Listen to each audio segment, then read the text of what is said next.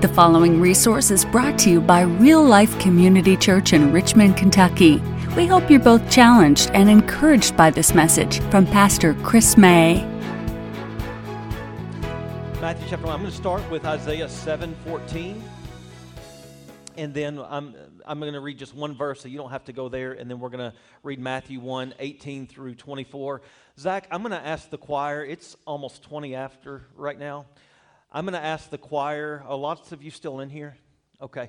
So I'm going to ask you guys to wait to the end of my message because we're going to do communion, I think, and then we're going to have you um, come back up at the at the very end. Um, so w- during communion or, or whatever works out, but. Um, I want to make sure that um, no one is robbed of, of kind of the end of the message or that kind of thing. So, um, and I want you to hear it. So, so I hope that doesn't mess you up. Everybody, shake your head if you're okay with that, and uh, call an audible there. S- speaking of audible, I know wrong sport, but how about those cats last night? Yeah, that's good, huh? I Thought you all would have Christmas joy now for sure. All right, let me uh, pray uh, for the word, and then we're going to stand for the reading of, of God's word. Father, we thank you for uh, the Bible. We thank you that it's more than just a book, it's more than just an inspirational book. It is your word, it is God breathed. And so, Lord, today, uh, prepare our hearts to receive what you would say to us. Prepare our hearts to not just receive the truth, but to hear the truth and to do the truth. May this word move us to action.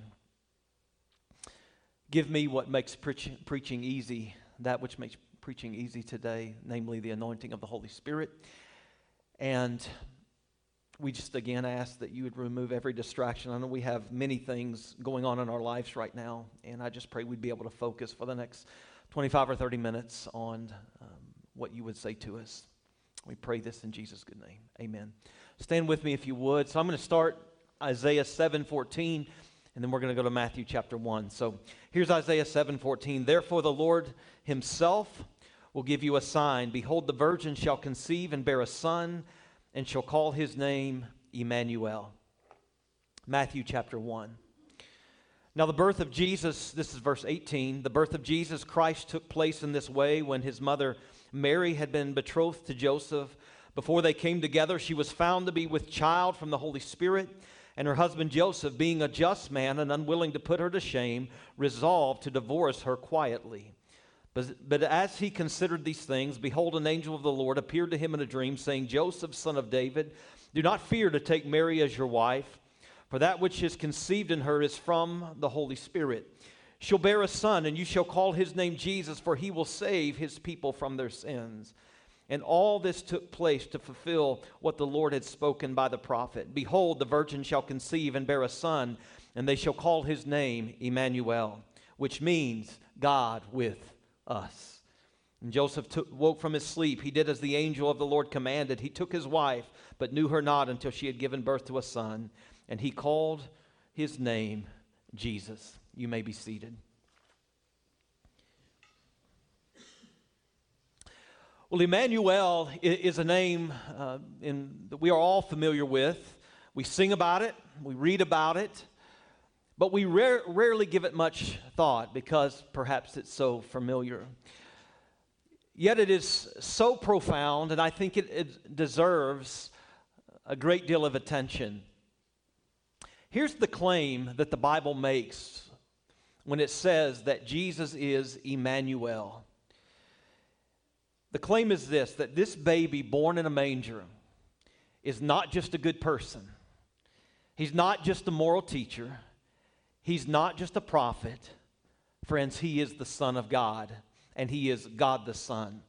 We believe in what we call the Trinity Father, Son, Holy Spirit. That's the um, three persons, one God. And we believe that Jesus is the second person of that Godhead. He is God the Son. And so I have three desires as I unpack this today, this text. Number one, I pray that we would be intellectually stretched. Secondly, I want us to be immensely encouraged. And three, I desire for us to be incredibly moved. All right? So, intellectually stretched, immensely encouraged, and incredibly moved. So, for starters, I want us to be intellectually stretched. And you're like, dude, it's Sunday morning. I've used my brain all week, and I don't want to, you know, I, I come to church, I want to feel something, but I don't really want to think. And that's actually a big issue in the church today. Because how many know that we're called, yes, to love God with our heart, our affections, but it says also we're to love Him with our mind. We need to know the Word of God and we need to think through spiritual truths. So, in our text today, we find a name and a title for this baby that is to be born that would change the world. What is the name? We know this, right? The name is Jesus. And in the first century, names really meant something. It's not like the angels were going through like the the, the, the name book, you know, and going, oh man, we really like this one. It has a nice ring to it, right? Like people today, they're named some crazy names and they mean nothing.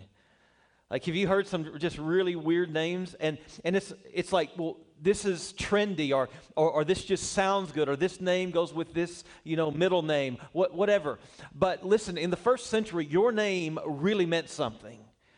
So in Matthew 121, it says that she, Mary, will give birth to a son, and says, You are to give him the name Jesus because he will save his people from their sins.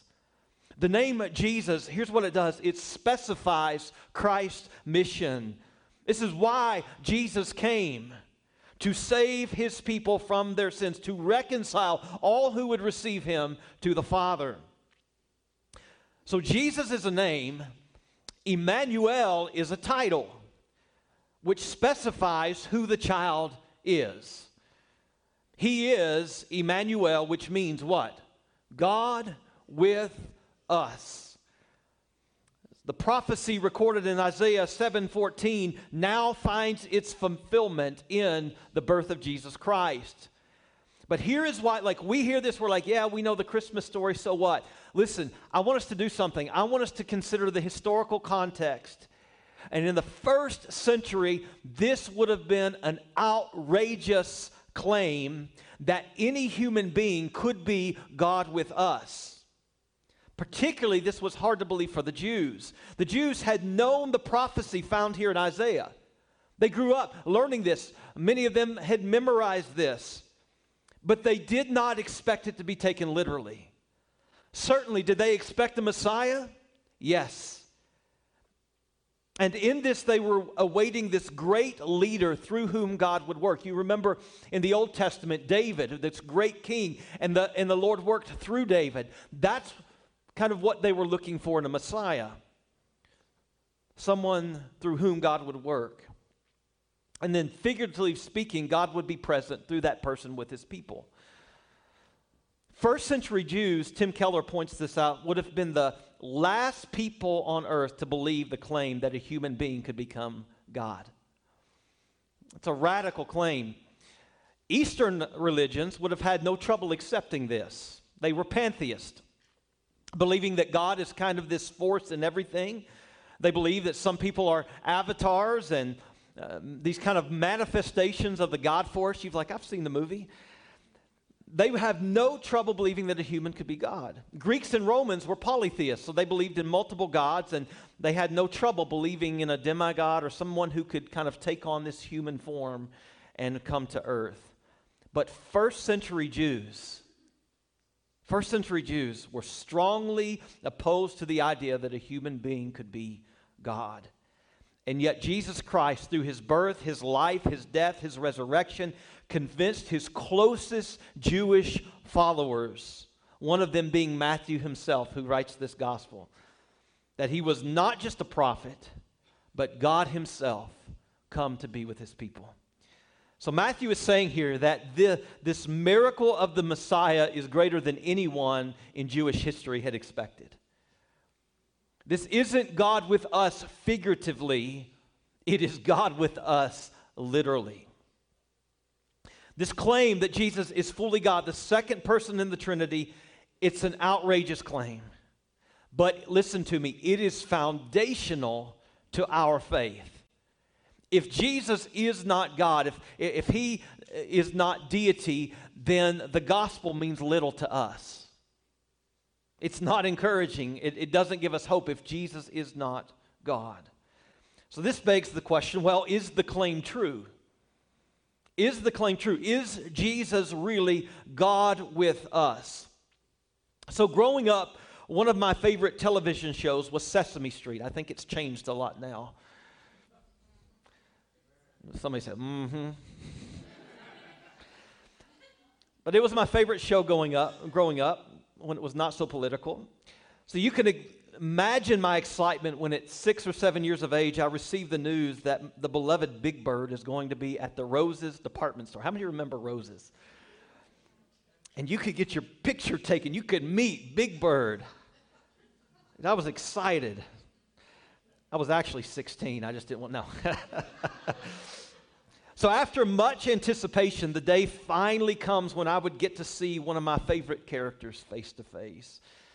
And so I walk in the store with really high hopes, only to have them quickly shot down.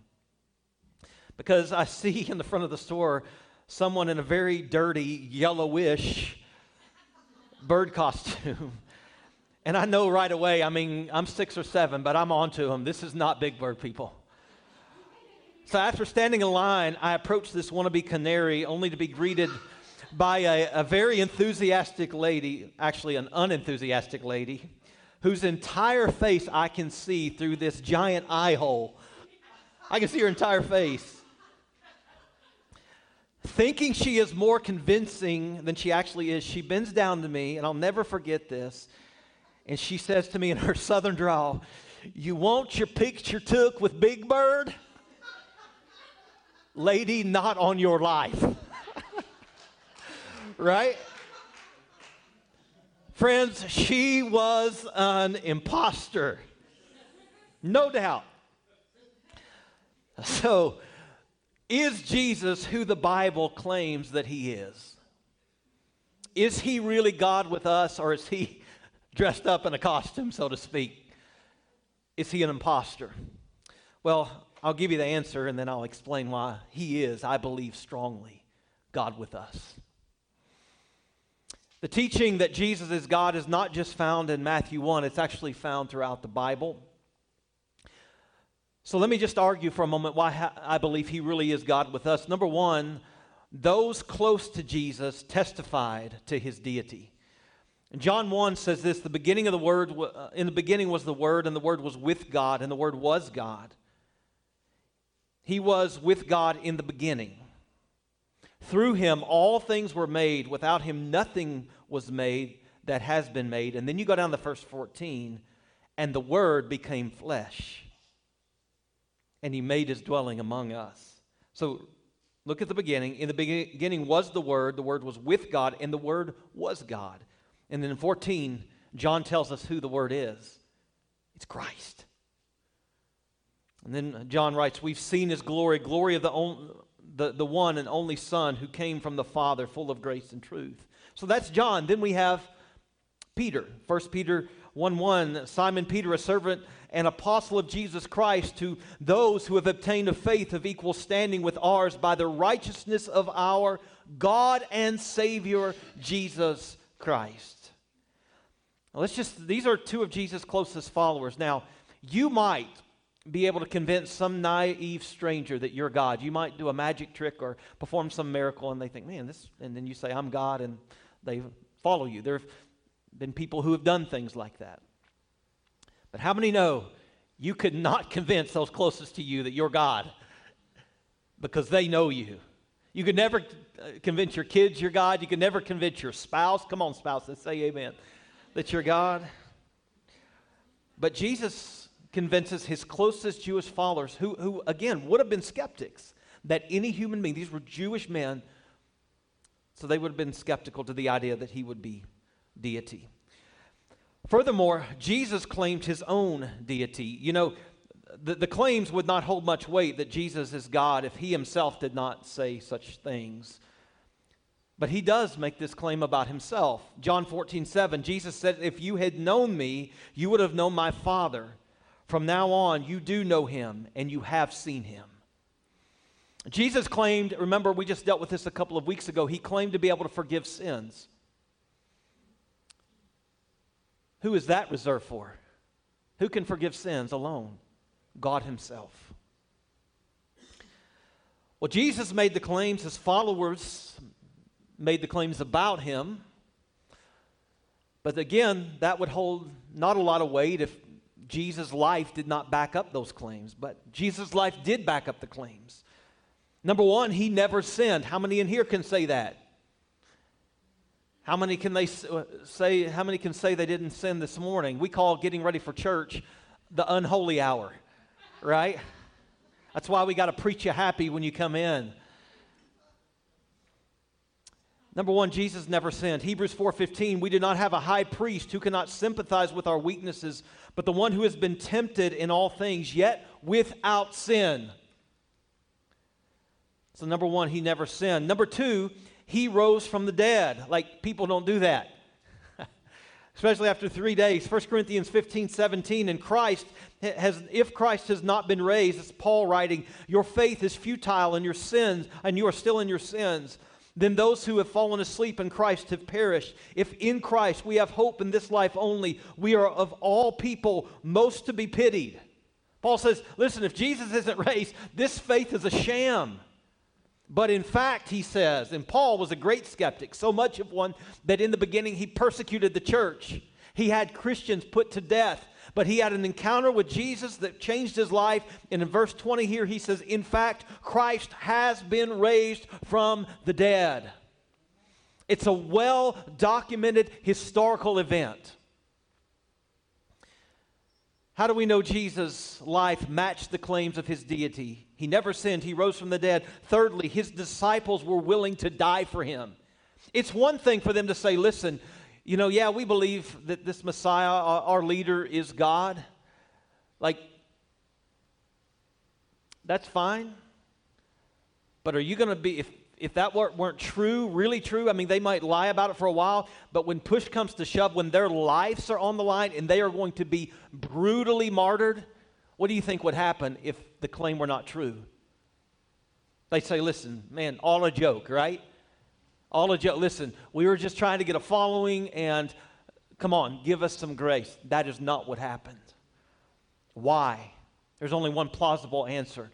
They really believe that Christ is raised and that he is God. This is why we celebrate Christmas. It's because God Himself, God the Son, became a human being. He took on flesh. Why?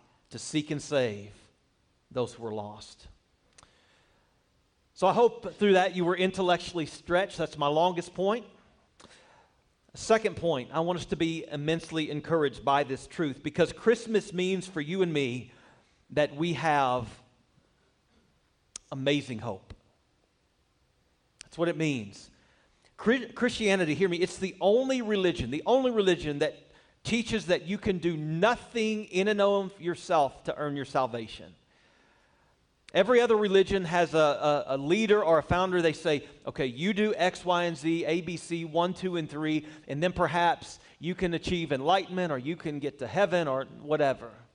But it's on you, which makes it very exclusive. That means, you know, the, the, the lowest of people, the, the worst of people, like, it's like, man, you have no hope for this.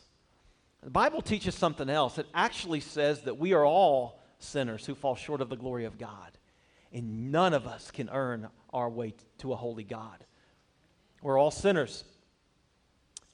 What it teaches is this is what Christmas teaches us Christ came to do for us what we cannot do for ourselves. So I don't my message to you this morning is not pull yourself up by your bootstraps.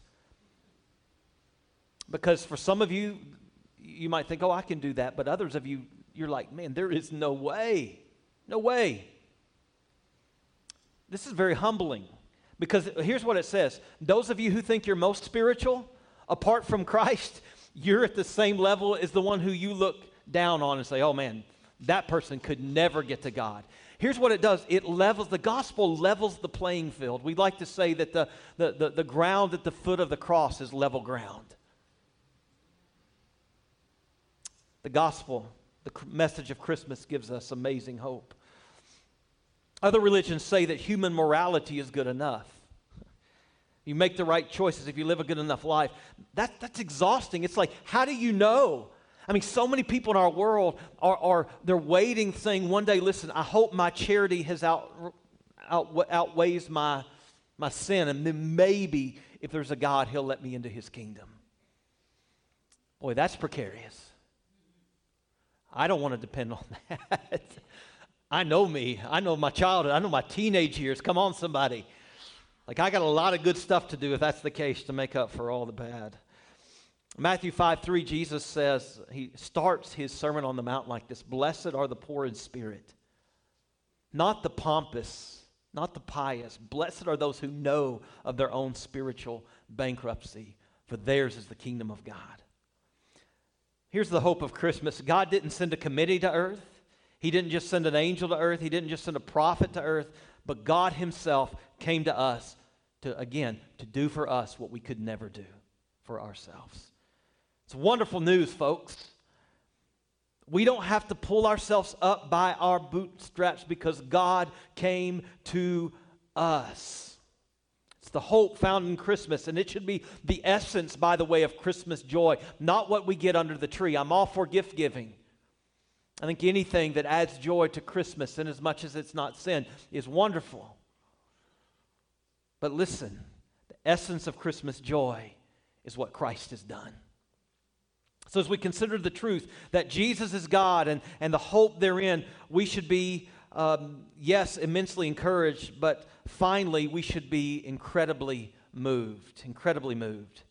Not just emotionally, but I, I, I want to challenge you today that you and I, we should be moved to action. Because of what Jesus did and the claims of who he is, everywhere he went during his earthly ministry. I mean, we have this on record. He evoked extreme reactions, some good, some bad. Some people dropped everything to follow him, walked away from their business, walked away from their families. Why? Because they believed in Jesus Christ and that he was who he said he was. I mean, you think again of Simon Peter. I, want you to just consider Simon Peter and how he responded to Jesus after the Lord performed a great miracle, causing Peter to catch all these this multitude of fish. I know some of you fishermen would be like, man, if Jesus does that for me, I'm in. Right?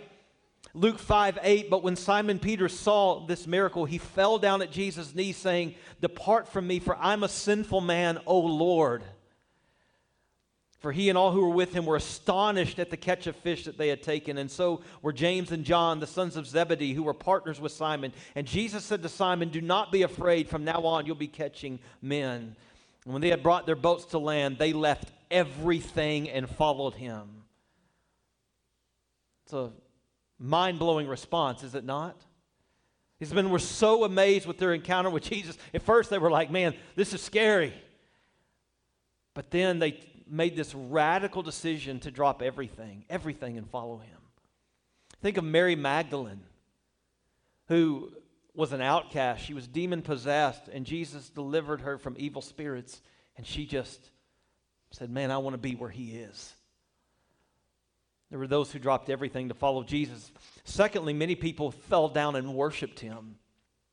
Think of the Magi in Mark 2:11 and his version of the Christmas story. It says in going into the house they saw the child with Mary his mother and they fell down and worshiped him. And then opening their treasures they offered him gifts of gold and frankincense and myrrh. They fell down and worshiped him. Then you go to Luke chapter 7. Remember the, the, the woman uh, who was the town's sinful woman, likely she was a prostitute. And she went in, and, and Jesus welcomed her into this religious elitist home, that all these religious people were judging her, but Jesus did not judge her. She fell down at his feet and she began to worship him. The disciples worshiped him. Matthew 14 33, after Jesus walked on the water, it says, Those in the boat worshiped him, saying, Truly, you are the Son of God. Many people fell down and worshiped him, but also we can't forget that many people despised him. Isaiah 53 3 prophesied this many years before Jesus came. He was despised and rejected by men, a man of sorrows and acquainted with grief. Many of the Pharisees, the, the religious people of the day, wanted to get rid of him. They wanted him dead. And crowds of people, you know, one, some of the crowds early in Holy Week were shouting, Hosanna, Hosanna. But there was another crowd, maybe even the, some, some of the same people who on Monday were shouting, or Sunday were shouting, Hosanna, Hosanna. And now we're shouting, Crucify him, crucify him, crucify him. Many wanted him dead. Here's my point Jesus, because of who he claims he is, he always evokes extreme reactions. Either people fear him, or they worship him, they follow him, or perhaps they despise him. Why these extremes? Well, again, it's because of who he claims to be God with us. Friends, this demands a radical response. You can love him or you can despise him. Here's what you can't do you cannot be indifferent towards him. You know, it's interesting in our country right now. Do you know that, that multitudes of people, atheists, agnostics, uh, New Age people, all of this, they're tolerant of every other religion except one Christianity.